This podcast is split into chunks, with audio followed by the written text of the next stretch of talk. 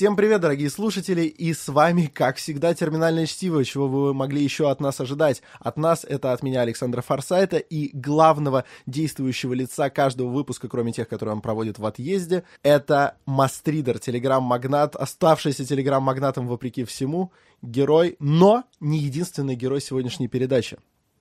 Йоу, спасибо за такое представление. Но сегодня в центре внимания у нас великая, не побоюсь этого слова, Ася Казанцева, российский научный журналист, популяризатор науки и блогер, как пишет Википедия. Но на самом деле это просто потрясающая девушка, которая смогла своими книгами, своими статьями привлечь к рациональности, к доказательной медицине, к прочим замечательным вещам десятки, даже сотни, наверное, тысяч людей, по меньшей мере. Ася Казанцева написала книги которые я однозначно считаю мастридами и советую вам всем прочитать. Это книга «Кто бы мог подумать», как мозг заставляет нас делать глупости, которая в 2014 году получила премию «Просветитель», между прочим.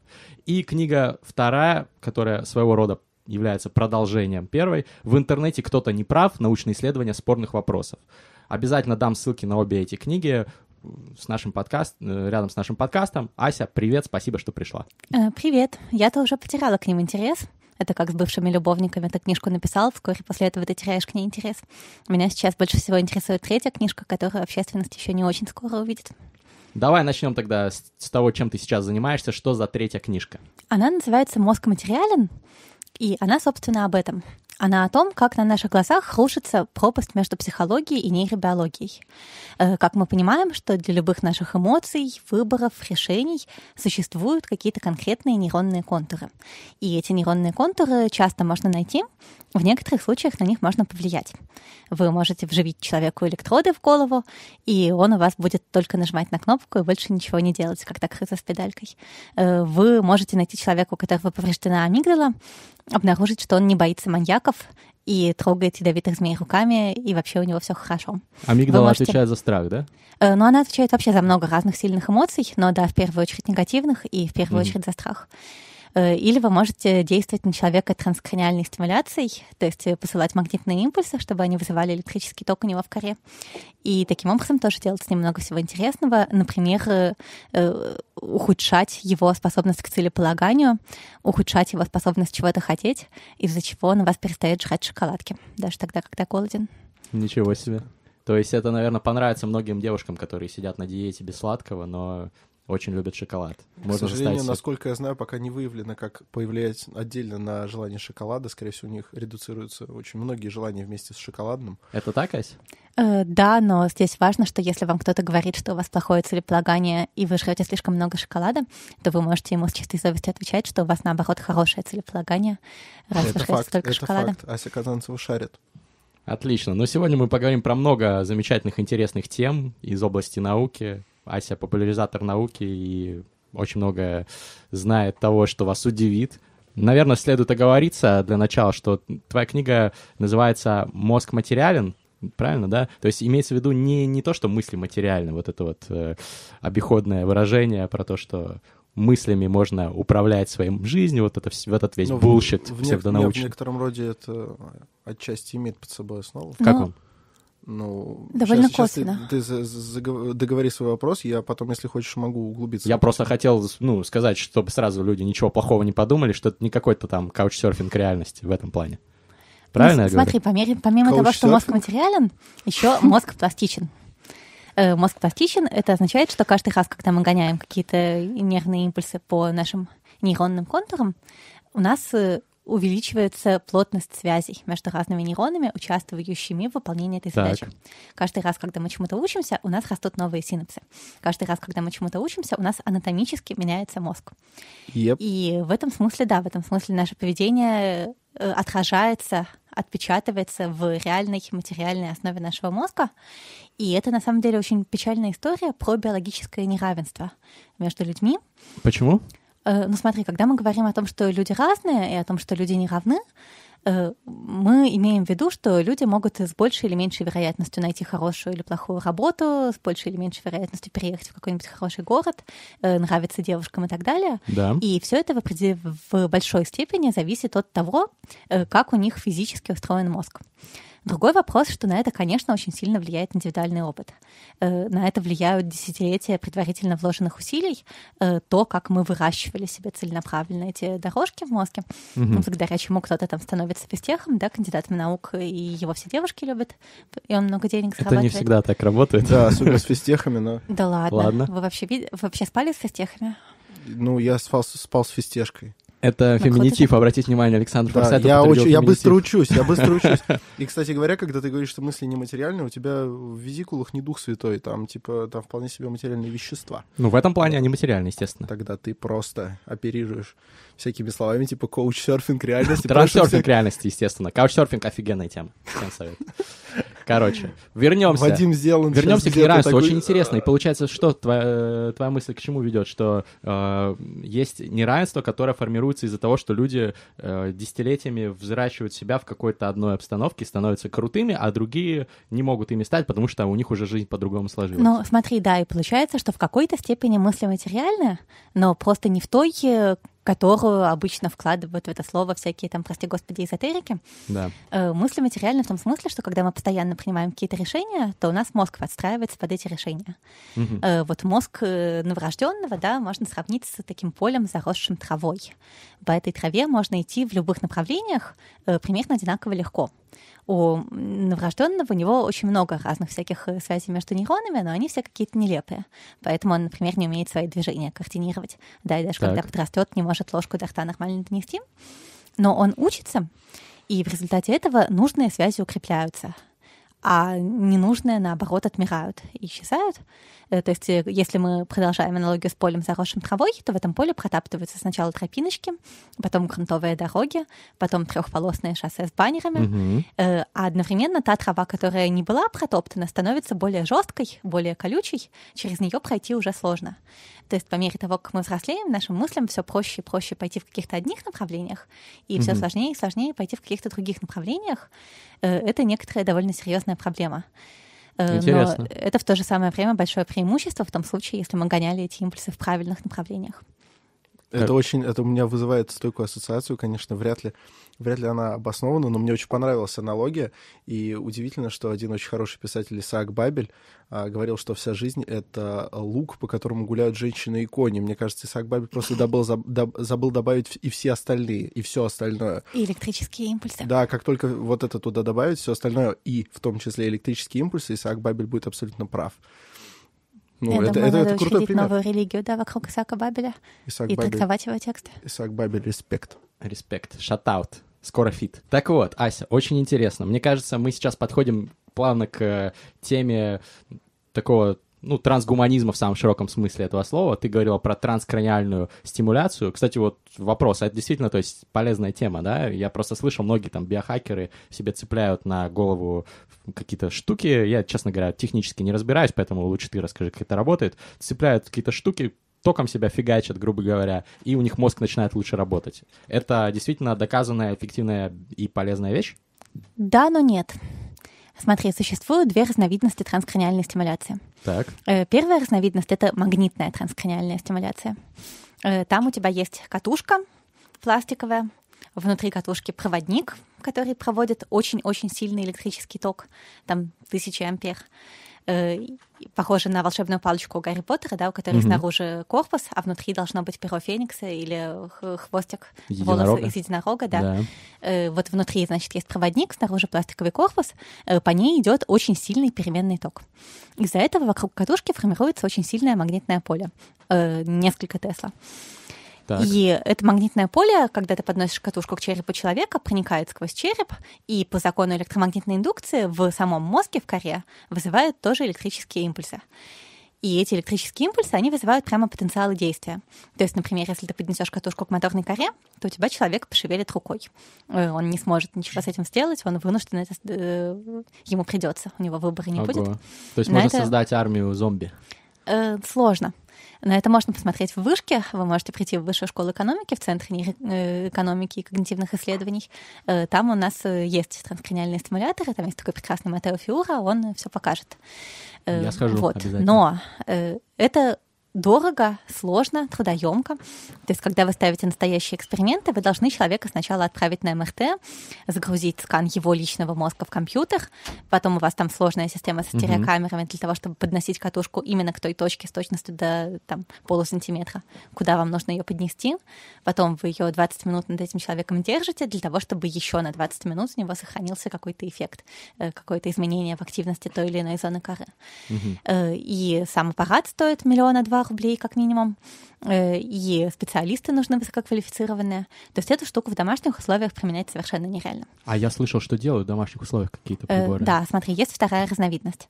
Вторая разновидность — это транскраниальная электрическая стимуляция. Так. Э, там вы просто прикладываете на голову два электрода, анод и катод, и между ними идет слабый, слабый, слабый, слабый, слабый электрический ток, примерно 0,1 ампер или даже 0,01, здесь лучше уточнить, я могу сейчас наврать сходу. Хорошо. Э, в общем, прям сильно слабый.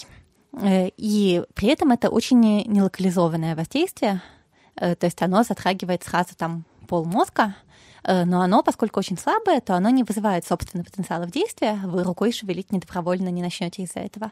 А оно просто немножко изменяет э, пороги возбудимости, немножко э, изменяет потен... мембранный потенциал, то так. есть разница зарядов между внутренней и наружной стороной нейронов. И, соответственно, немножко повышает или немножко снижает вероятность того, что вот эта зона будет более активна или менее активна. И с транскраниальной электрической стимуляцией в лаборатории, в принципе, тоже иногда удается что-нибудь показать. То есть, поскольку она плохо локализована, то с ее помощью здорово работать с состояниями, которые затрагивают весь мозг сразу, тоже плохо локализованы. Например, воздействовать на сон. Э, например, с помощью транскраниальной электрической стимуляции э, можно улучшать запоминание информации во сне. Э, можно даже заставить человека видеть осознанные сны. Но при Классно. этом, поскольку она слабая и поскольку она не локализованная, она очень сильно по-разному действует на разных испытуемых. У кого-то эффект есть и четкий, у кого-то эффекта нет никакого, у кого-то эффект вообще противоположный. И поэтому научное сообщество скептически относится к идеям применения транскраниальной стимуляции дома. Э, к идеям, тем более какой-то постоянной угу. транскраниальной стимуляции, Понятно. потому что вы не знаете, как она подействует лично на вас, и вы не знаете, как она на вас подействует при постоянном применении, и, в общем, получится нелепо, если вы себе что-нибудь сломали, Э, и потом еще несколько месяцев ходите глуповатенький.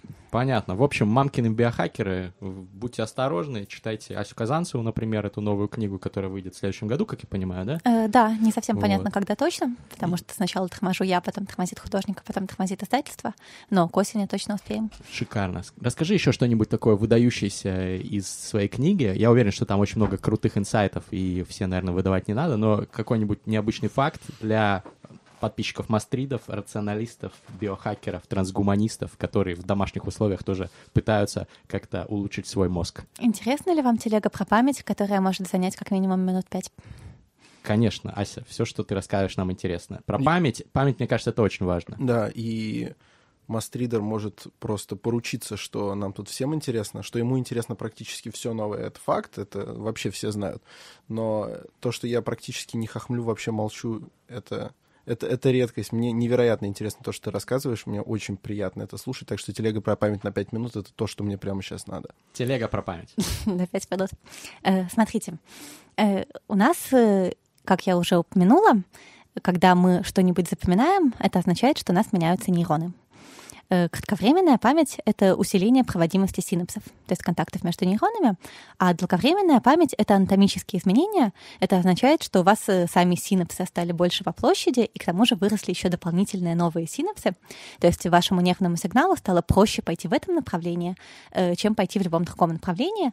Соответственно, у вас повысилась вероятность того, что вы ответите 4 на вопрос, сколько будет дважды 2, чем что вы ответите что-нибудь другое, потому что у вас вот автоматические импульсы идут именно по этому пути, вы уже сразу знаете, что это 4. Да, то есть мы отвечаем 4, и... потому что у нас есть вот э, уже сформированная такая нейронная связь. Потому что нам легче ответить 4, mm-hmm. чем ответить что-нибудь другое. То же самое с моторным обучением, например, да, когда вы научились водить автомобиль с э, механической коробкой передач, то вам становится проще переключить передачи правильно, э, чем переключить их в любом другом направлении.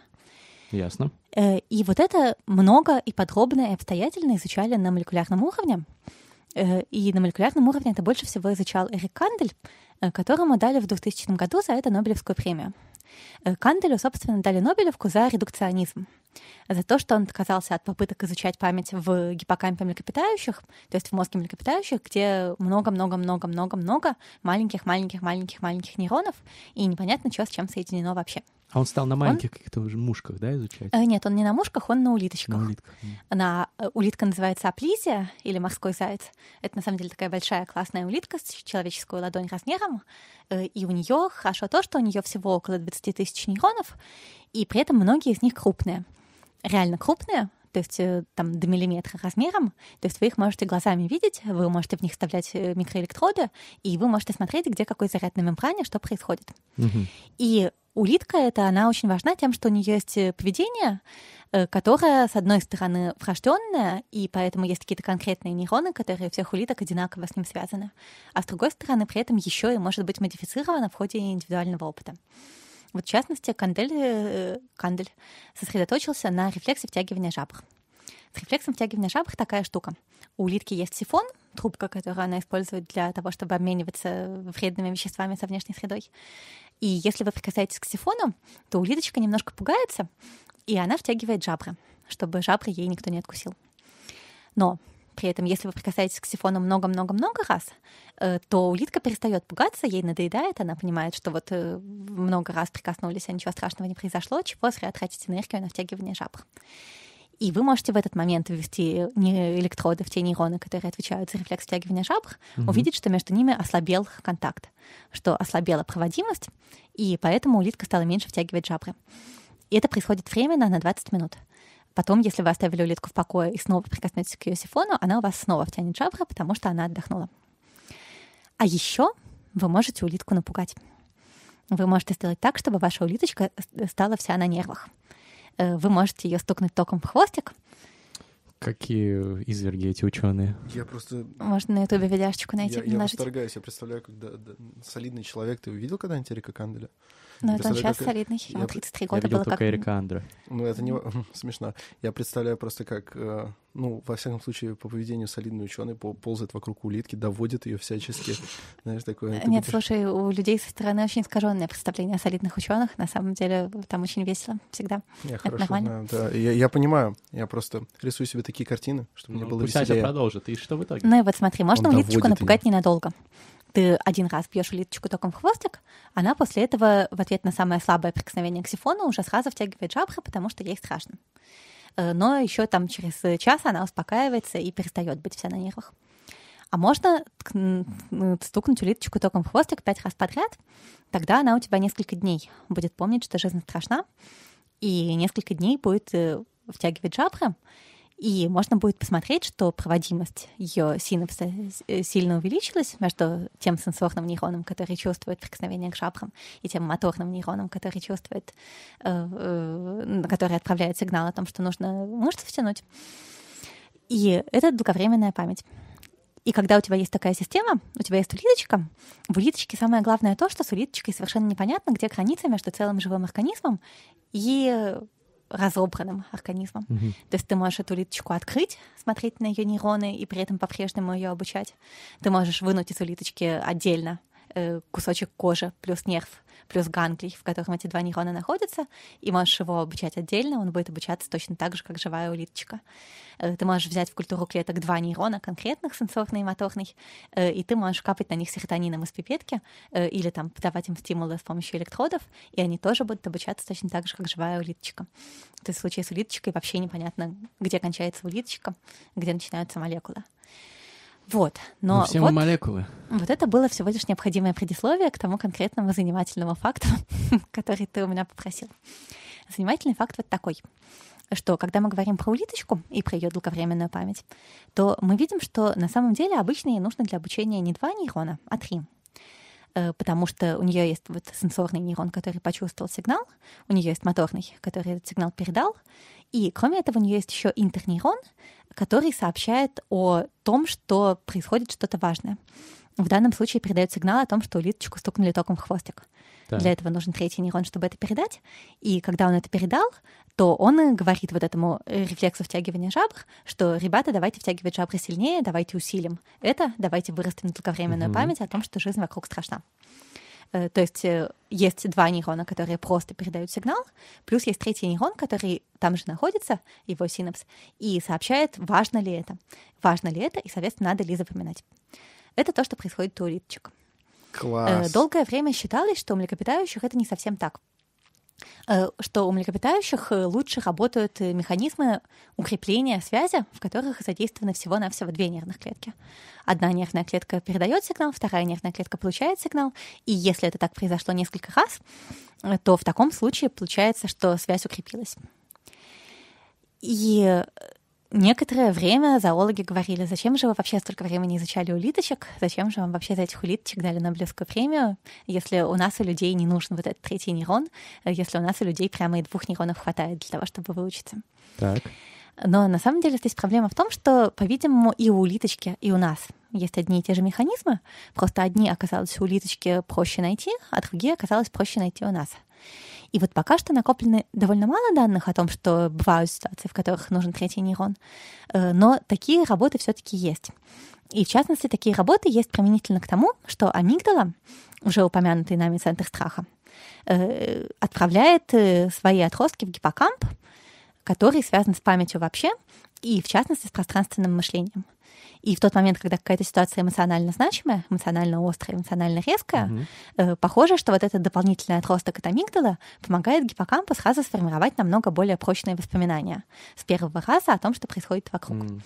И если это действительно так, э, то тогда это очень хорошо объясняет, почему Обычно нам для памяти требуется много повторений. Обычно мы должны целенаправленно сидеть и снова, и снова, и снова, и снова, и снова гонять эти импульсы по нашим нейронам.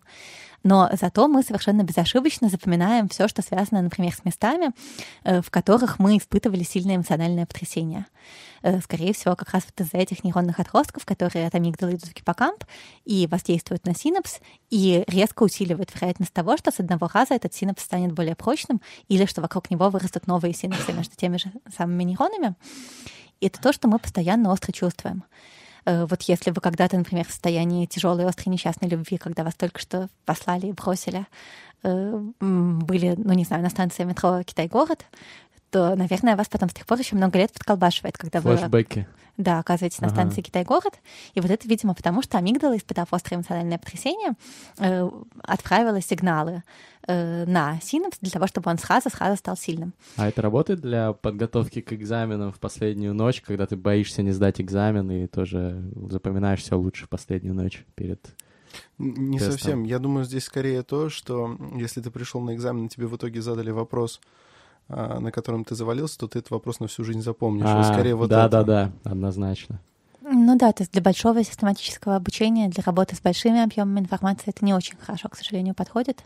А как, а, как это приходит? Это я понял, что ты задумал. как-то. Ну и Ася, мы, не, мы понял... не можем сделать так, чтобы весь учебник по биохимии был для нас эмоционально я значимым. Я понял, что он задумал этот калининградский человек решил выучить схему московского метро, чтобы его бросили на каждой станции, и чтобы он точно запомнил, что где, и знал все выходы, знаешь, чтобы ему не приходилось сомневаться или лезть в Яндекс Метро, чтобы понять, из какой двери какого вагона выходить на пересадку, чтобы он все помнил. Я зато Киев теперь очень хорошо запомнил. Я когда узнал, что меня кинули на канал, я гулял как раз там Софийский собор, все дела, мне кажется, я прекрасно запомнил эти Амигдала респект. Амигдала. Амигдала наше все. Скоро feat. Э, здесь, как зануда, я должна говорить, что по-русски ее часто называют миндалевидное тело. Миндалевидное тело, Да, респект. амигдала — это как А, миндалевидное тело, уважение, скоро совместная работа. Миндалевидное тело — это после попойки Александр Форсайт с мастридером, как выглядит. Ладно, а, очень познавательная история. У меня логичный, наверное, вопрос. А, вот ты изучала очень многие вещи из нейробиологии, и напишешь, напишешь про это книгу. А, как ты считаешь, насколько все эти научные достижения будут влиять на нас через 20-30 лет? Научимся ли мы полностью программировать свой мозг, сделаться биороботами, которые полностью контролируют свои эмоции, будут суперэффективными и так далее? Или, может быть, суперпослушными государству в какой-нибудь технодиктатуре? Что ты думаешь на эти темы? Э, смотри, уже сейчас э, можно с мышами, особенно с генно-модифицированными мышами, э, делать довольно упоительные прицельные штуки. Можно им метить с помощью специальных генетических маркеров конкретные нейроны в гиппокампе, и на эти нейроны конкретно перезаписывать воспоминания, те, которые вы хотите. Но для этого вам нужна, во-первых, мышь, а во-вторых, специально подготовленная мышь, которую вы при этом всю жизнь держите на разных препаратах, которые позволяют вам э, включить ваши механизмы воздействия только в конкретный момент и не использовать их всегда. А в случае с человеком там главная проблема в том, что у нас нейронов, э, сука, очень много. Э, у нас их Да. примерно 86 миллиардов, и поэтому, несмотря на то, что они есть какие-то конкретные, их в подавляющем большинстве случаев совершенно не удается найти. Э, Бывают редчайшие примеры, когда удается совершенно случайно. То есть, допустим, по медицинским показаниям перед операцией для лечения эпилепсии человеку вживляют электроды в гиппокамп, э, потом показывают человеку, пока они у него вживлены, разные картинки, и совершенно случайно обнаруживают, что совершенно случайно удалось э, вживить нейроны, совершенно случайно в вживить электроды совершенно случайно в те нейроны, которые отвечают на ту картинку, которую вы совершенно случайно догадались показать. То есть, допустим, так э, была такая одна работа, в которой нашли у одного человека нейроны Дженнифер Энистон, которые активировались, когда он, соответственно, видел фотографии Дженнифер Энистон. У другого человека нашли нейроны Холли Берри. Это такие две актрисы. Э, Холли Берри играла женщину-кошку, Да. и они, соответственно, активировались на Холли Берри в костюме женщины-кошки, на Холли Берри без костюма женщины-кошки, на карандашный портрет Холли Берри, даже на надпись Холли Берри. При этом не активировались ни на каких других актрис и ни на каких других кошек. То есть на все есть И- свой нейрон, ты думаешь? Смотри, на все есть много своих нейронов. На Асю Казанцеву, то есть да, есть конечно, конечно. каждого То, чем мы сейчас занимаемся, это мы изменяем, э, расширяем, э, усиливаем нейронные назад сети. не было нейрона на Асе связанные с Асей Казанцевой. теперь Теперь раз есть, да, абсолютно верно. То есть, э, если, если люди что-то запомнят из этого подкаста, это значит, что у них изменился мозг э, в Хм. тех местах, которые связаны с твоим подкастом, в тех местах, которые связаны со мной. Это Ну, очень круто. И, и вот, и скорее Мгм. всего, если мы все эти нейроны найдем и уничтожим, то человек забудет про твой подкаст и про Асю Казанцеву. Только не это. Давайте, наоборот, их укрепим. Другой вопрос, что у нас совершенно нет никаких способов хороших для того, чтобы их выборочно найти, выборочно локализовать, выборочно укрепить. То есть вот история про травмы мозга, она говорит, что бывают какие-то функции, которые хорошо локализованы, и тогда можно этот участок мозга разрушить или временно подавить с помощью транскраниальной стимуляции, и человек лишится этой функции. То есть, допустим, вы подавляете зону мозга в левом полушарии на границе между височной и лобной долей, там, где зона брака, связанная с членораздельной речью, у вас человек не может разговаривать. Э, Либо до тех пор, пока на него действует подавляющая транскраниальная стимуляция, э, либо тогда, когда вы специально эту зону разрушили, но с людьми, понятное дело, так не делают, а больше, кроме людей, ни у кого зоны брака нет, потому что развитой речи нет. Но бывает, что она иногда сама разрушается из-за инсульта и так далее. Вот. А Но для большинства вещей все гораздо тоньше. Для большинства вещей э, те нейроны, которые с ними связаны, распределены сразу по многим отделам мозга, и в этих отделах мозга абсолютно не собраны в одну кучку. Э, Поэтому э, нет никаких на сегодняшний день инструментов, механизмов, позволяющих нарочно, нарочно целенаправленно узко их искать, и тем более на них Ну, воздействовать. ты итоге думаешь, найдут? В итоге мы приходим к тому, Не, что... не факт, вряд ли. То есть это можно делать с помощью вживленных электродов, но вы не будете во все 86 миллиардов нейронов в мозге вживлять Не, ну, электроды. будут развиваться какие-то средства, возможно, возможно, будет найдено что-то что принципиально новое. Да, как ты относишься к проекту Илона Маска Нейролинк? Мы в одном из э, выпусков нашей радиопередачи, когда мы еще выходили на радио, нас не закрыл Роскомнадзор, мы э, рассказывали про Потому это что- подробно нашим слушателям. Да, потому что очень круто, конечно, а, приходить по итогу к выводу, что современная наука не может предложить ничего надежнее декапитации. Но, но хочется же, хочется же искать что-то что новое, перспективное, вот типа нейролинка. Не сможем ли мы там посчитать все нейроны и понять, что за что отвечает и так далее? Посчитать это не главное. Посчитать звезды на небе не Ну, значит до поч- них посчитать, долететь. э, в смысле, оцифровать в этом смысле. А, Э, Digitalize. Но вот не очень понятно, как мы можем это сделать с конкретным человеком так, чтобы он при этом остался жив. а разве это принципиально? А кого-нибудь можно и, наверное, кто-то скажет, что и пожертвовать кем-то. Кто-то сам Но так а пожертвует толку, собой. а толку, если у другого человека они все равно по-другому распределены? Всех разные. А нет Мы же их никаких общих Э, Смотри, генетически заданы приблизительные границы зон. То есть э, генетически задано, что у нас там э, затылочная э, кора отвечает за зрение, височная за слух, зона брака уже упомянутая за членораздельность речи. Но конкретно, ну, там гиппокамп отвечает за память, но где конкретно там у тебя нейроны Дженнифер Энистон, где нейроны Аси Казанцевой и где нейроны Эйфелевой башни, зависит от того, в какой последовательности ты увидел Асю Казанцеву и Эйфелеву башню, Мгм. и какие нейроны в этот момент взяли на себя эту функцию. А на как это какими-нибудь наноботами, вживленными в мозг, сможем такое. Как Ты делаешь из Аси Казанцева Да вот чёрт- футуролога, вот я не понимаю. Ну, во-первых, да, я не очень про это. Э, Ну, Во-вторых, интересно. Мне, меня действительно это не праздный интерес. Мне кажется, это очень важно будет Это, лет через может быть, 20. это и не праздный интерес, но на него невозможно технически точно ответить. Зачем мы тратим на это время? Можно задать кучу более интересных вопросов. У тебя же там целая Окей, кипа я вопросов отстану, от отстану твоих со своим, подписчиков. со своим трансгуманизмом. Ася А, ну, Казанцева, я, честно респект. говоря, небольшой фанат Ты не трансгуманизма. трансгуманист. Э, Потому что эти ребята склонны к тому, чтобы делать религию из науки, склонны к тому, чтобы находить во всем большом подмеде те конкретные статьи, которые согласуются с тем, во что им хочется верить, э, и верить в это слишком... Мгм. Я По считаю, наука, это- наука отдельно, религия отдельно, как типа мухи и котлеты. Ну, я, согласен. Мне нравится и то, и другое, просто как, как, человек, э, как человек и религиозный, и искушенный в вопросах, э, ну, типа, разобраться в чем-нибудь научном и преклоняться перед реально умными чуваками. Я считаю, что это смешивать ну, лучше Сейчас, не кстати, стоит. обсудим и религию. Нет, ну понятно, что есть своя социально полезная функция, да, в том, чтобы быть евангелистами науки, э, в том, Вот чтобы это насаждать веру в Они ее меня вне эфира этим евангелистом пытают. Я признаю только четырех евангелистов, и ни один из них не был ученым. Ух ты. А, я сначала подумал про секс-евангелистов. Не, когда я могу даже перечислить их по именам, наверное. А, Кого, секс-евангелистов? Нет, э, Марка, Матфей, Матфея. Марк, Матфей? Лука, Матвей, ну, как бы, да. Ну, Хорошо, давай да, Ася Казанцева. Ася, давай, четыре А, евангелиста. Нет, я смутилась уже сразу. Э, Марк, Лука, Матфей и черт, черт, кто-то еще. Наш, в русский, самый русский. Сейчас, сейчас, сейчас. Самое русское имя. Иоанн. Да. Вот. Уха. Я читал, читал. Ну, я бы даже сказал мастрит, даже не для религио... для Нет, нерелигиозных это однозначно мастрит, и это легко мастрит. доказуемо. Это Во доказуемо в случае, течение нескольких точно. А секунд. Я сильно Ветхий Завет, да, потом на новом отвлеклась. Это, это не к нашей теме передачи, но мы это должны как-нибудь обсудить. Это обязательно стоит обсудить. Хорошо, А обсудим. я тут нечаянно дочитала «Войну и мир». Благодаря тому, что мои уважаемые соведущие опаздывали на съемку.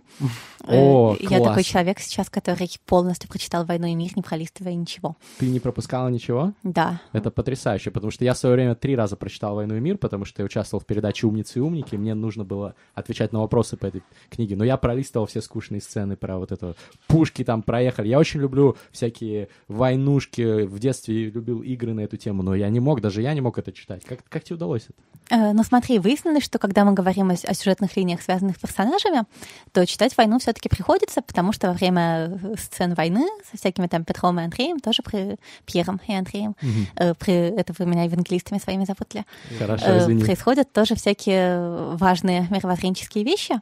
Это во-первых.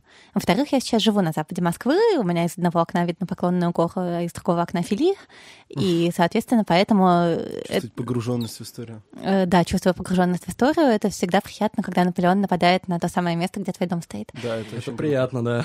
А, Вот. а если, А если- в-третьих, да. подожди, я хотела похвастаться не этим, я хотела похвастаться тем, что я дочитала эпилог. Блин, Потому это же самое что- занудное да, то есть там в эпилоге, книги. там вот есть первая часть эпилога про то, как Наташа стала самкой и так далее, это все, все читали. А потом Но дальше там Наполеон. есть еще вторая часть эпилога, в которой э, Толстой излагает на многих-многих-многих-многих страницах Да. э, все свои взгляды на мир, э, Это в частности ужасно. на то, что история и законы истории становятся возможны тогда, когда мы признаем отсутствие свободы воли, э, что, в общем и целом, прокладывает интересный мостик к современной нейробиологии. Вообще, Толстой, на самом деле, был очень образованный человек. Это вот если правда.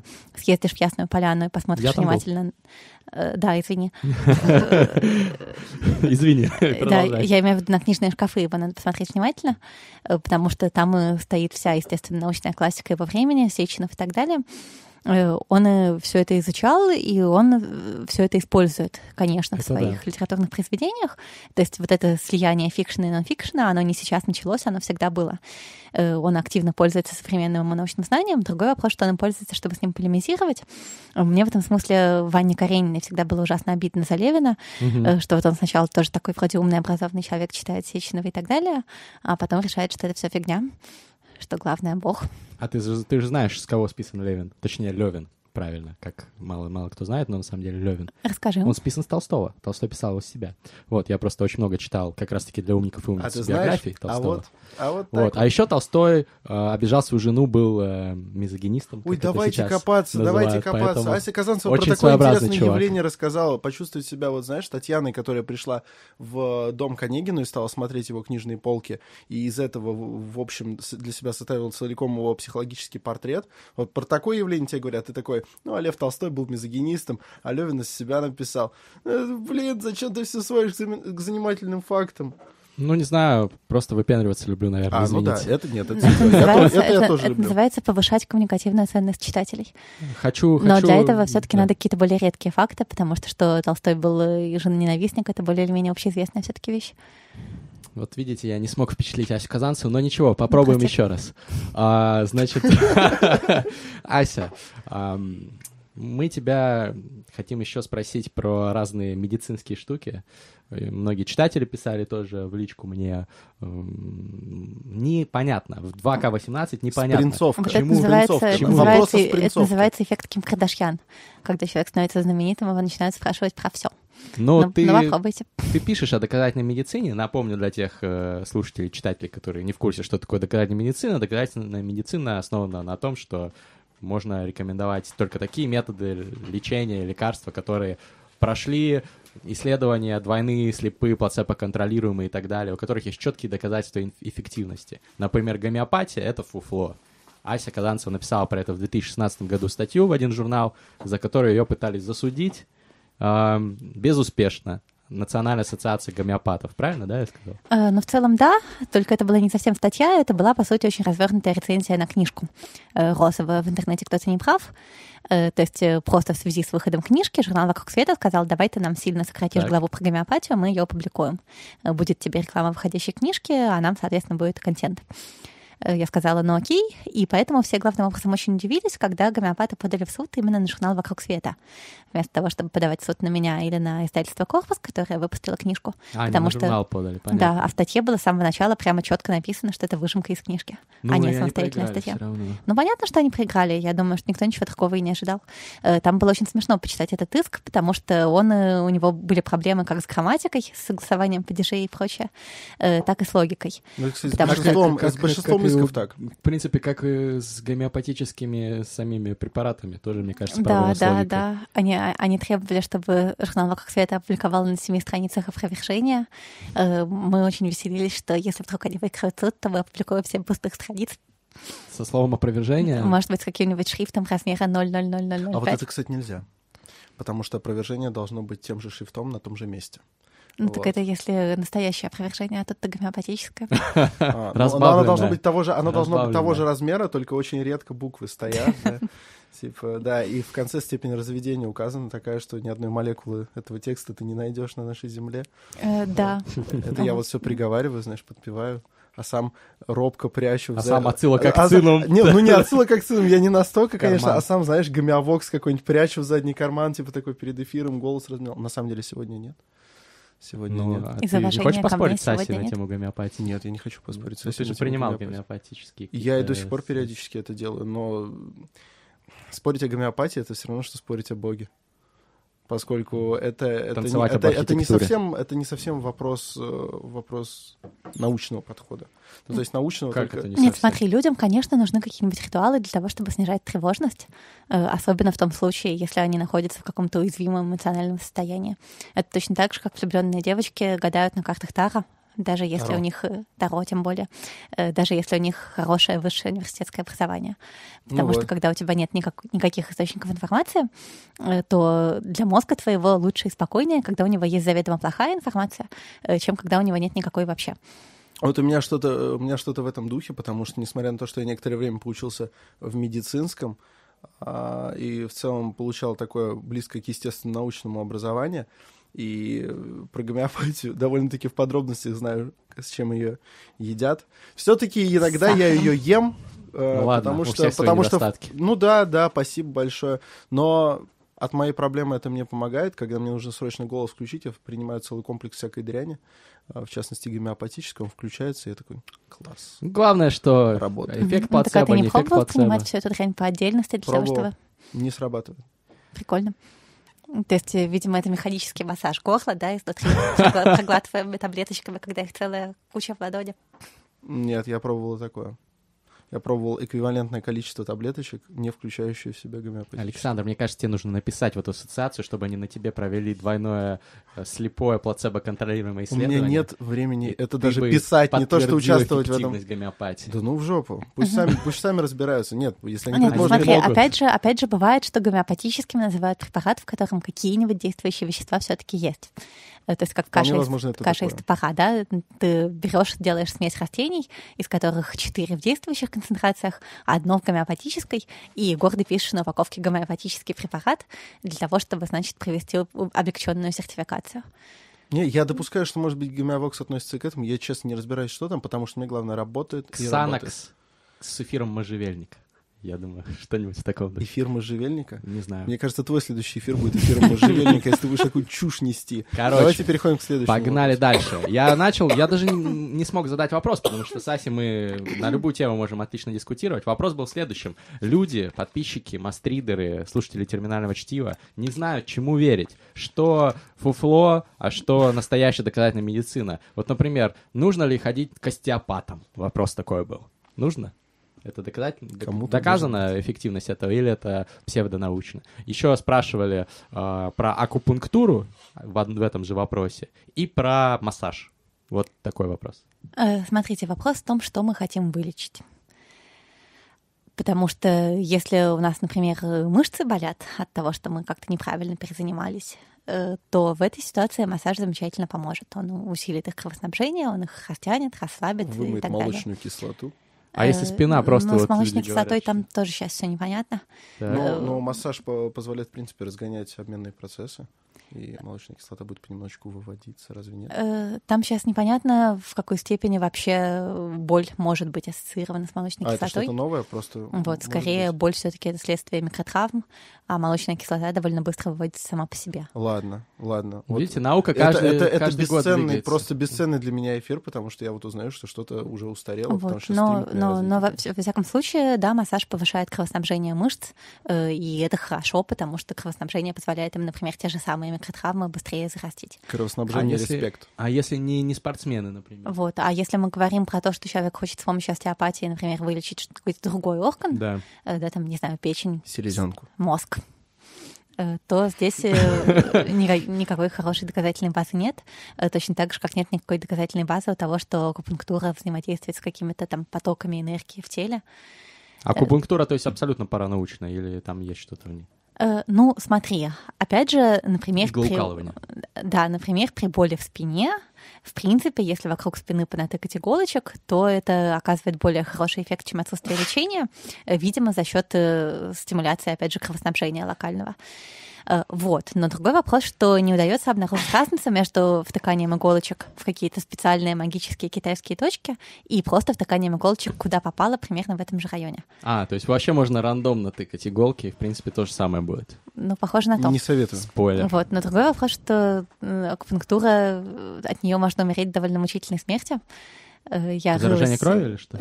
Э, Я, я, я когда копалась для этого в научных исследованиях, вот когда писала главу про акупунктуру в своей розовой книжке, Да. э, я там прочитала про совершенно душераздирающий случай в статье 2009 года про то, как кому-то умудрились проткнуть э, аорту длинной-длинной иголкой э, и Ужасно. сделать дырку между аортой и пищеварительной системой, и желудочно-кишечным трактом, так что из аорты начала хлестать кровь в желудочно-кишечный тракт, пошла из человека в обе стороны. Э, Смерть его была быстрой, но довольно неприятной. В общем, будьте осторожны и лечитесь проверенными Ждите в кинотеатрах.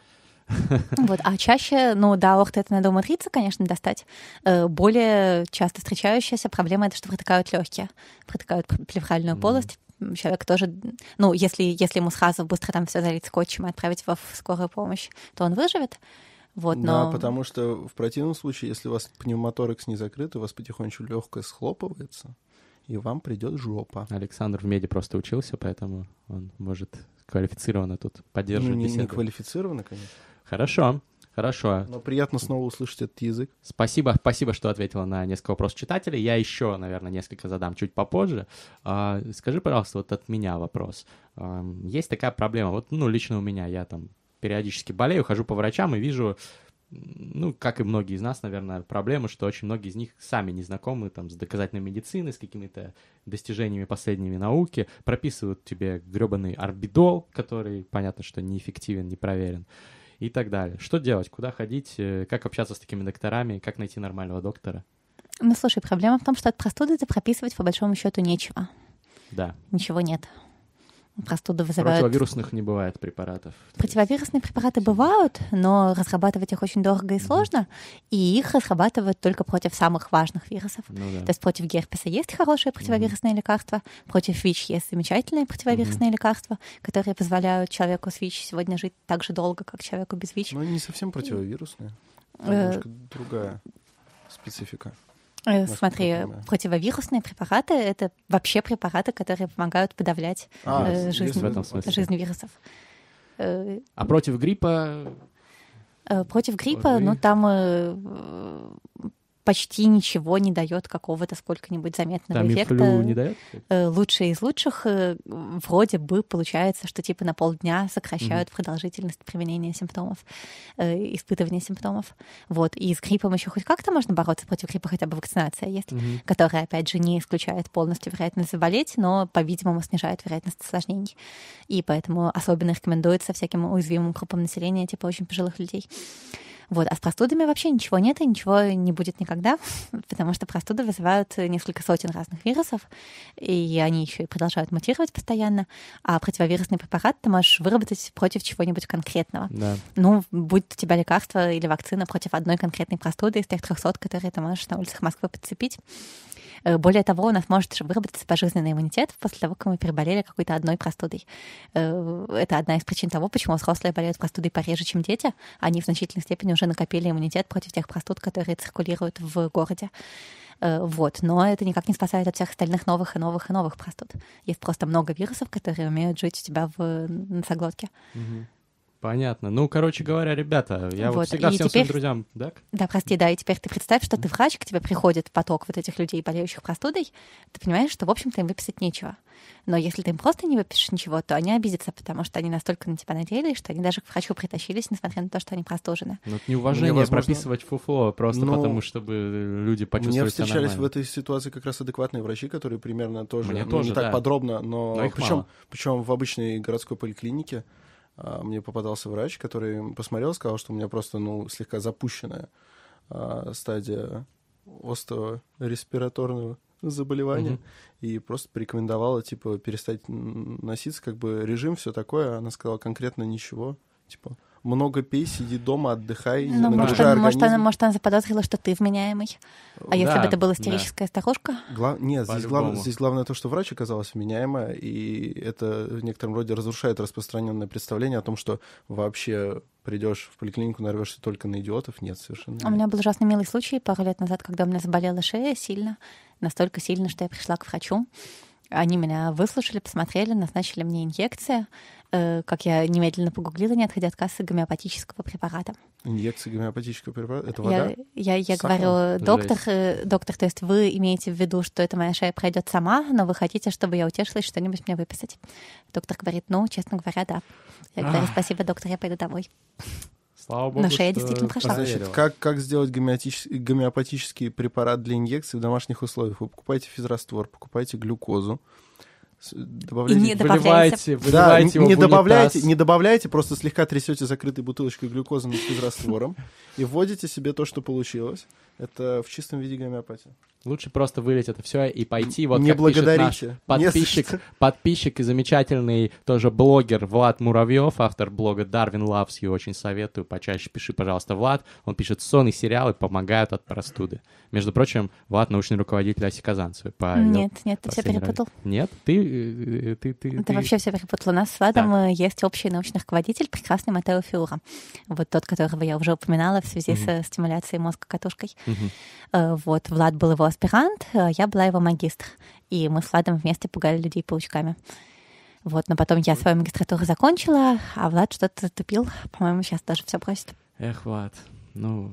Я-то думал. Ну ладно, сон и сериалы помогают от простуды, Ну, не сериалы- нужно пить ну, это сомнительно. орбидол. Сериал это не сомнительно. Это Посмотрите вот «Видоизмененный углерод», например, отличный, последний, то, что я Ну, смотрел. Сомнительно, что это от простуды Altered помогает. Carbon. Netflix. Netflix помогает от простуды. Но это помогает проводить время, а время — это единственное, что помогает от простуды. Но время и так пройдет. Тоже правда. А можно услышать ваше мнение о народной медицине? Пишет подписчица Казакова TW. Я сама медик и не очень в это верю. Я ну, знаю, смотрите, бывают медицина. какие-то штуки, которые начинают проверять. Э, То есть многие кусочки народной медицины пытаются проверять. Иногда в каких-то из них находят какое-то рациональное зерно, и после этого, например, выделяют из того лечебного растения действующее вещество и делают из него таблеточки и продают их в аптеке как таблеточки, как нормальную медицину. Вот. А то, что не проверили, остается для, опять же, успокоения людей. Потому что многие болезни проходят сами благодаря тому, что у нас есть иммунная система и другие полезные вещи в организме. Э, Но пока они еще не прошли, людям хочется что-то делать. И в общем и целом в ходе вот этих народных традиций остаются те вещи, которые э, не очень вредны.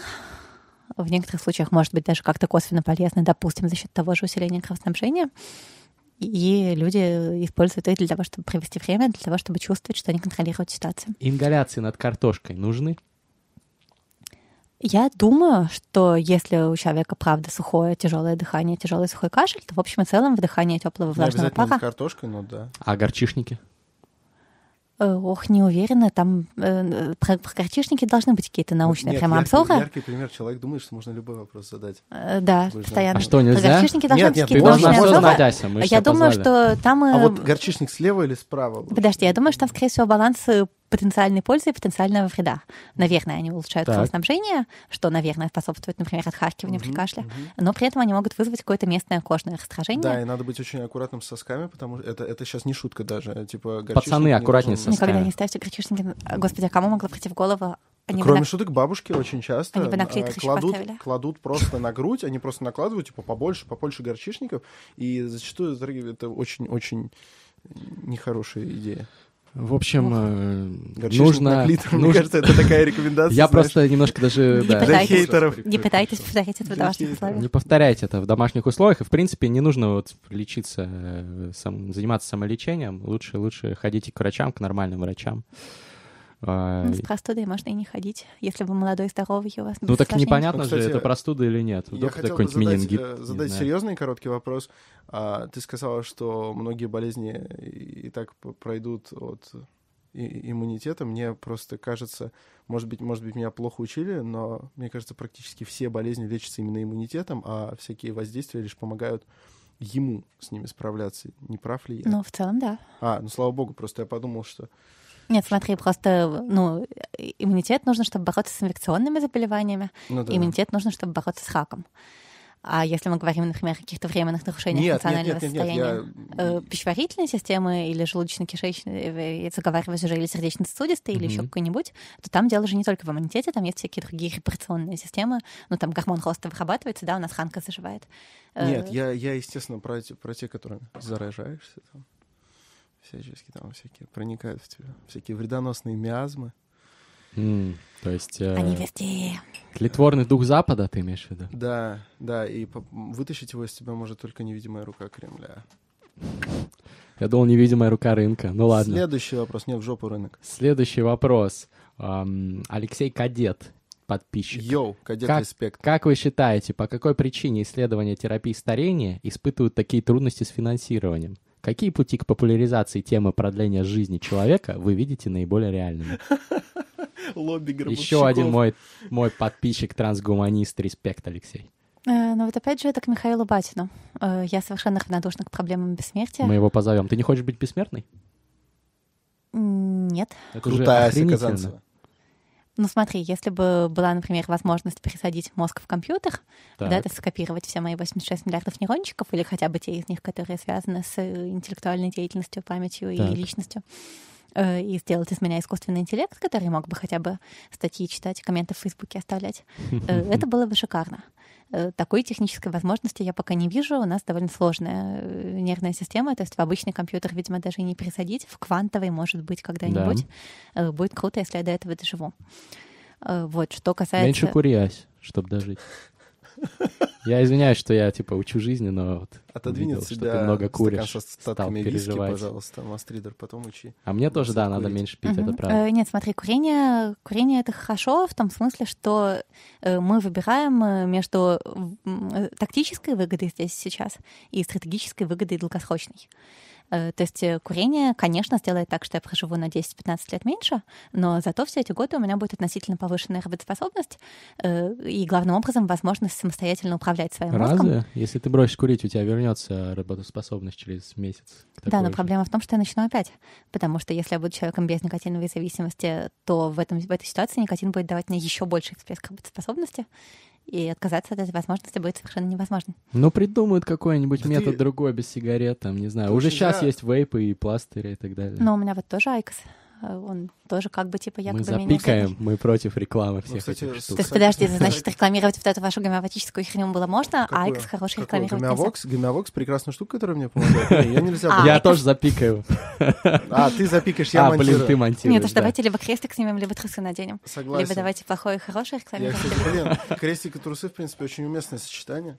Для Да, некоторых даже можно, горячо можно, можно А, я хотел только сказать, что зря ты пытаешься сформировать однозначное отношение, например, к, к тому же никотину, поскольку вот, например, пиво. Э, Пиго. ча- часть присутствующих здесь любит пиво, вот, э, но оно считается как бы таким, Ты знаешь, про Асю, что ли? ну да, безусловно, я именно про Асю. И многие начнут сразу говорить, что там пиво вредно, бла-бла-бла, но не все знают, что постколимактериальным женщинам пиво, в принципе, показано в некоторых количествах, поскольку в пиве очень много эстрогена, а эстроген, который, э, вы- выработка которого сильно редуцируется у женщин после климакса, а, влияет не только на всякое приятное, но и в том числе на такую, на такую характеристику, как гибкость костей. В том, и, соответственно, человек, у которого очень-очень мало эстрогена в организме, он, в общем, Эстрогена. через некоторое, через некоторое время может радостно войти в хрупкий мир остеопороза. А будет пиво пить, и будет все нормально. Короче, Но вопрос в том, в каких дозировках. пост, пост, Потому как что, там, ну, вот- постклиториальные Я женщины, Нет, да, сказала? мужчина да? может вырастить себе сиськи, да, если он пьет много пива, но это сколько же пива надо пить? Не, Я- мужчине, мужчине, в принципе, пиво не... Вот мужчине Вредно. Ну, пиво никогда не, не Виски, будет нужно. виски Потому что у мужчины выработка эстрогена всегда примерно на таком уровне, чтобы сиськи еще не росли, а Когда он кости... начинает пить много пива, то начинают расти. Ну, вот я и говорю, да. соответственно, пиво мужчинам, в принципе, не полезно. Подожди, это что- если мы Или говорим, что им не водочку. нужны сиськи. А вот, слушай, там не те сиськи растут, вот не такие. Ты видел пивные такие. сиськи? Это не те сиськи, которые мы любим. Это правда. Вот, но whatever. Мы вообще, Э, мы за э, бодипозитив, э, я говорю с Форсайт, Эстроген это можно и лучше и эффективнее принимать в таблеточках. Это Естественно, называется э, э, заместительная гормональная терапия. Э, Вот. А еще один способ это быть толстеньким. Э, Класс. Потому что, собственно говоря, у нас в жировой Быть ткани же толстеньким. работает фермент, фермент ароматаза, который тестостерон превращает в эстроген. Учись. Э, Поэтому толстые мальчики такие же наподобные, и поэтому э, девочки легче переживают климакс, легче пере- чуть меньше рискуют Ты легче получить переживаешь климакс мастридер. В смысле, Да, он я не пью толстенький. пиво Но практически. ты толстенький. Нет, ты, не видел настоящих толстеньких. Вот, но смотрите, здесь везде и с пивом, и с лишним весом большая проблема баланса получаемой пользы Да. и приносимого вреда. То есть, с одной стороны, правда, э, для костей лучше, когда есть эстроген, даже если он получен такими экзотическими способами. Э, Но, с другой стороны, тот же самый эстроген может, например, влиять на вероятность развития рака груди. Э, Вася Казанцева И излишне серьезный человек. у Она, лишнего веса и у пива тоже много она других проблем. извлекает из шутки вот эту вот долю правды и, и- и только О, ее. Ноблич. Э, Ты понимаешь, проблема в том, что мне же всегда все верят. э, И поэтому, если, не дай Тебе бог, всегда я... все верят? Да, это главная проблема моей карьеры. Всегда верить женщине, это же надо. Вот это что сейчас было? Это так, сори, вылетело.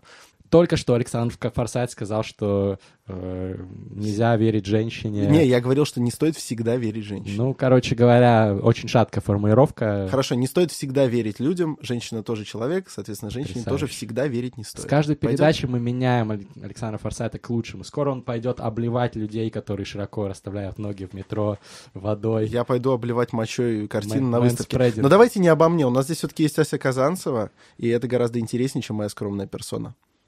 Ася, скажи нам, пожалуйста, про курение, давай продолжим. Ну вот люди курят, э, ты вот сейчас им даешь такой месседж, что это нормально, ребята, вы зато более эффективные. Смотри, если человек может не курить, то пускай, конечно, он не курит. Да каждый может не курить. Почитайте Алина Кара. Мне вот в свое время помогла. Нормальная книга. Как Понятно, бросить треску себе в ебало. Там, что? Мразь. там, к сожалению, масса грубых биохимических ошибок. Э, Он э, абсолютно неверно излагает Так это как религия. курения. Она может быть неправильной, но это для кого-то работает. Э, Ну, смотри, опять же, если работает, да, то хорошо. Кому-то вон гомеопатия помогает. Вот. Мы выяснили Вот это мы уже. поэтому не призываем запрещать ни Алана Кара, ни гомеопатию. А гомеопатию ты не призываешь запрещать? Я считаю, люди деньги тратят, кто-то даже умирает из-за того, что лечится там не тем, чем надо. Так, форма это познания печально, когда он мира. умирает, да, это правда. Но естественный отбор. Естественный отбор. Какая ты жестокая. То есть, типа, нормально, да, что люди умирают из-за того, Детей что... жалко. Э, Детей жалко, но Ну. э, больше всего жалко детей антипрививочников, например, да, когда они Да. умирают. О, это, это Прививайте Или своих там детей. детей ВИЧ-диссидентов.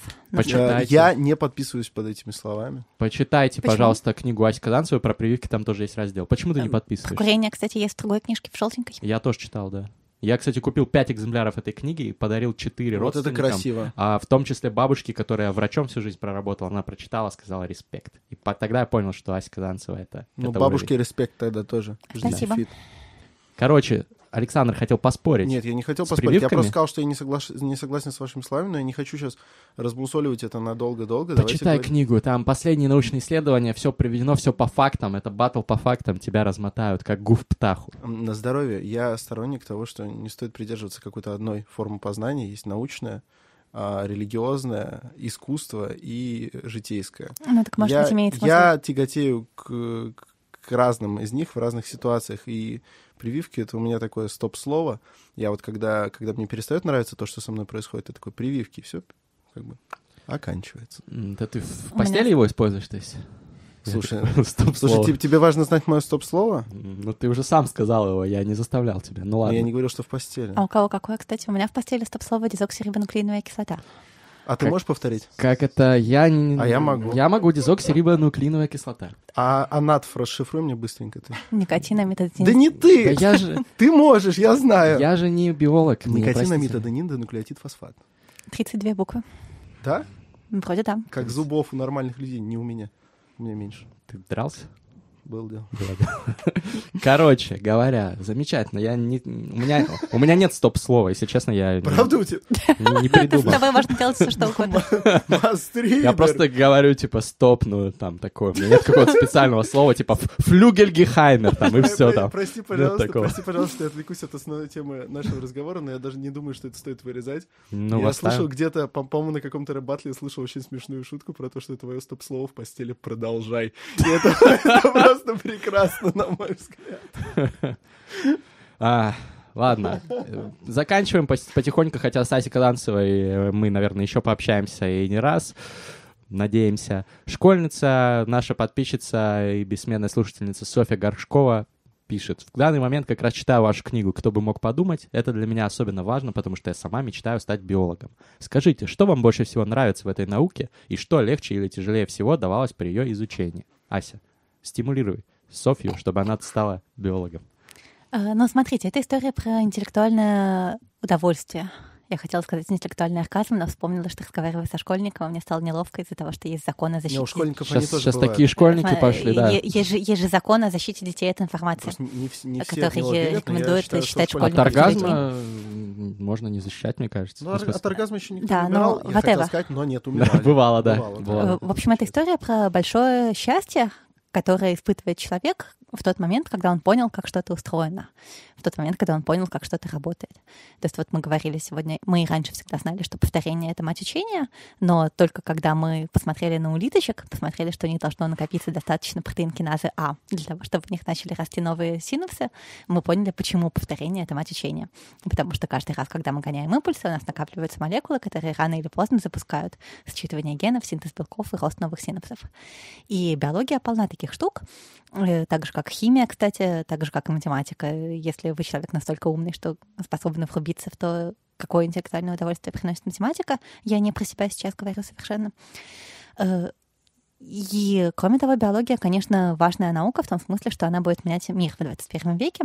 То есть так же, как э, физика была главная наука 20 века, от нее зависели, например, все политические отношения между странами, до сих пор продолжают зависеть. Ядерная бомба. Вот, далее. то в 21 веке на первый план выходит биология, которая решает, сколько мы будем жить, что мы будем при этом есть, и в случае нейробиологии, насколько отчетливо мы будем понимать, кто мы такие и что нам с этим делать. По мере того, как она сливается с психологией, психология переходит на, на научные рельсы, они вместе сейчас называются когнитивные науки, там Да. много всего интересного происходит. Вот. Но все равно важно про меня понимать, что я, собственно, не настоящий сварщик. То есть э, меня неправильно называть биологом, меня неправильно называть нейробиологом. У меня профессия другая. Я по образованию нейробиолог, а по профессии я научный журналист. Э, Я рассказываю людям, как все устроено. Сейчас, правда, я собираюсь э, это изменить. Сейчас я собираюсь попытаться стать ученым, когда я вырасту. Круто. Круто, круто. Потому что вот в магистратуре как раз мы говорили с Владом Муравьевым и Матео, оказалось так офигенски, э, так круто и так классно, что хочется еще чего-то такого в этом роде. А куда? Э, Ну смотри, э, в Вышке открывается биофак. Это свежайшая новость. Э, День назад Вышка официально объявила, что она открывает Мгм. биофак. Я очень хочу в аспирантуру к ним, потому что Вышка — это самый разумный, самый прекрасный университет из всех, которые я видела в жизни. Но при этом аспирантура у них откроется еще непонятно когда. Э, Хорошо, если там году в 21-м, вот, поэтому сейчас я думаю, э, не получится ли у меня уехать тем временем поучиться в еще одной магистратуре, э, больше связанной с молекулярной биологией и там с теми молекулами, которые отвечают за то, как у нас нейроны растут и что с ними происходит. Э, Я надеюсь, что это получится. Может быть, это не получится, тогда я просто буду сидеть в Москве спокойно и ждать, пока в вышке откроется биофак. Достойные планы, что я могу сказать.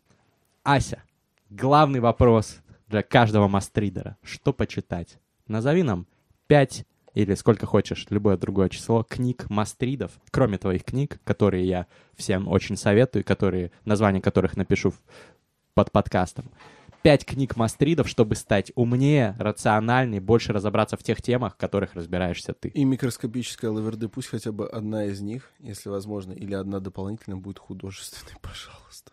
И а- от Александра Форсайта одна художественная книга, кроме «Войны и мира».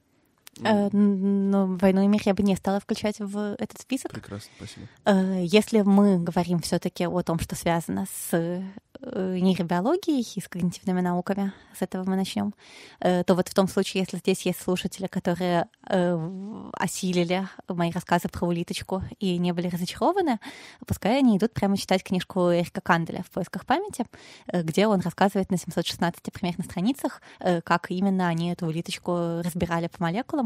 Э, Это прямо очень круто, потому что это, правда, мостик э, между той памятью и тем обучением, которые мы в своей реальной жизни испытываем, и тем, как это работает на уровне конкретных молекул. Поэтому, если эту книжку осилить, это будет большое удовольствие от понимания того, как работает мир, как он на самом деле устроен. Интересно. Что еще? Что-нибудь научпоп можно англоязычный, непереведенный? У, нас э, очень умные ребята читают. А ты понимаешь, поскольку я человек, который тесно взаимодействует с разными фондами и издательствами, каждый раз, когда я нахожу какой-то классный англоязычный научпоп, я делаю так своими влияниями, интригами и хитростями, чтобы он оказался переведен на русский язык. А я думал, чтобы вот- он не оказался переведен. Оказался. Чтобы не было конкуренции у тебя, и ты одна была королевой Э, Ты знаешь, э, здесь другая история. Здесь э, эффект Матфея, то, что называется, чем больше славы, тем больше славы, чем больше денег, тем Ну, больше денег. понятно, да, Э, я Чем шучу. больше людей, которые читают научпоп, тем и больше читателей любой Конечно, отдельной научпоп книжки. Вот, и недавно мы такую штуку провернули с книжкой Вильяма Макаскила «Doing Good Better». Да, отличная книга «Эффективный альтруизм». Да, на русском она называется «Ум во благо». Теперь ее вот корпус создал месяц назад, что ли. Да, про то, как э, наиболее осмысленно выбирать, на что вы хотите направлять свои ресурсы для того, чтобы максимизировать благо в мире. Э, В том числе, какую работу выбирать, но в основном, какие благотворительные организации выбирать, чтобы им помогать. Да, топовая книга, я напишу про нее отдельную рецензию еще. Абсолютно поддерживаю.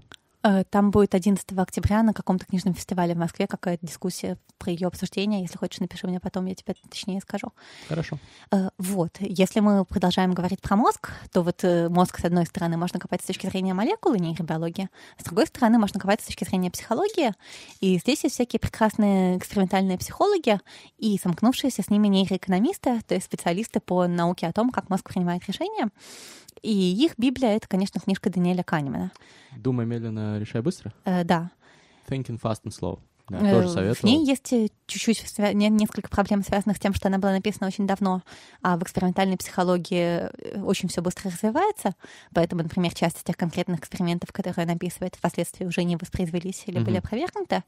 Вот, но все равно по масштабу э, изучения того, насколько мы на самом деле нерациональны, э, по тому, насколько мы умеем принимать быстрые интуитивные решения, которые оказываются правильными в большинстве случаев, но могут давать большие ошибки восприятия в какой-то конкретный момент, э, книжки Даниэля Канемана по-прежнему нет равных, и, в общем, это мастрит. Отлично. Еще что-нибудь? Э, если мы пытаемся сейчас поговорить про какие-нибудь художественные книжки, Да. э, то вот э, сейчас осень, если кто-то будет страдать от сезонной депрессии, э, то пускай почитает э, Бакмана, например, «Вторую жизнь Уве». А, по, ним, по ней еще фильм был средненький.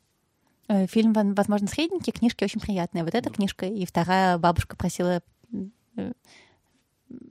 передавала привет и просила передать, что просит прощения, как-то так называется, длинное название. Это просто очень приятная осенняя литература. Спасибо Вот большое. если Люблю вы хотите- в области художественной литературы. Отлично. Если вы хотите залипать в кресле, да, там с пледом, с чаем, все как положено, э, то вторая жизнь Ови прямо совершенно прекрасная, э, потому что ему сначала очень грустно, а потом вроде как и ничего, а потом он помер. Класс. Спасибо огромное. Ася, спасибо тебе большое. Надеемся увидеть тебя снова. Александр? Я в этот раз хочу завершить эфир, потому что ты замучил меня все время, ты это делаешь. Я хочу восхвалить нашего нынешнего, сегодняшнего гостя и попросить, если вдруг он будет еще после этой а, сумбурной передачи и 20 минут ожидания перед ней, если не получаса, если будет желание, приходи к нам еще, а, потому что, мне кажется, можно провести хоть пять выпусков с Асей Казанцевой, и это не надоест ни нам, ни нашим слушателям. Спасибо еще раз огромное. Спасибо. Everybody in my game is drug addicts. chill. Ooh, ooh, chill, chill. Baby, ooh. Whole gang full of drug addicts. Ooh, chill. Take a lot of shit, forgot what happened, forgot what happened.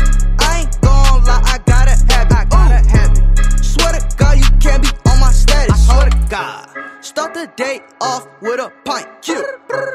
I'ma show you how to live life. Chill. Ooh. Take a lot of drugs, don't think twice. Wow. I do this every day and all night. Ooh, ooh. Whole gang full of drug addicts. Chill. Whole gang chill. Drug addicts. Ooh, ooh. Chill. Whole gang full of drug addicts. Whole gang full of drug addicts. Drug addicts. I've been smoking since I was 11. Ooh, 11. I've been popping pills since I was seven. I was seven. Told my pastor I don't do confessions. Hell no. Cause I pop a lot of Molly for my breakfast. Ooh, Molly. I ain't never listen to nobody. Nope. In a courthouse off of ecstasy. Goddamn. And your baby mama laying next to me. Huh? After she just sucked me, I just told her ass to leave. Get out. Everybody round me like them oxys.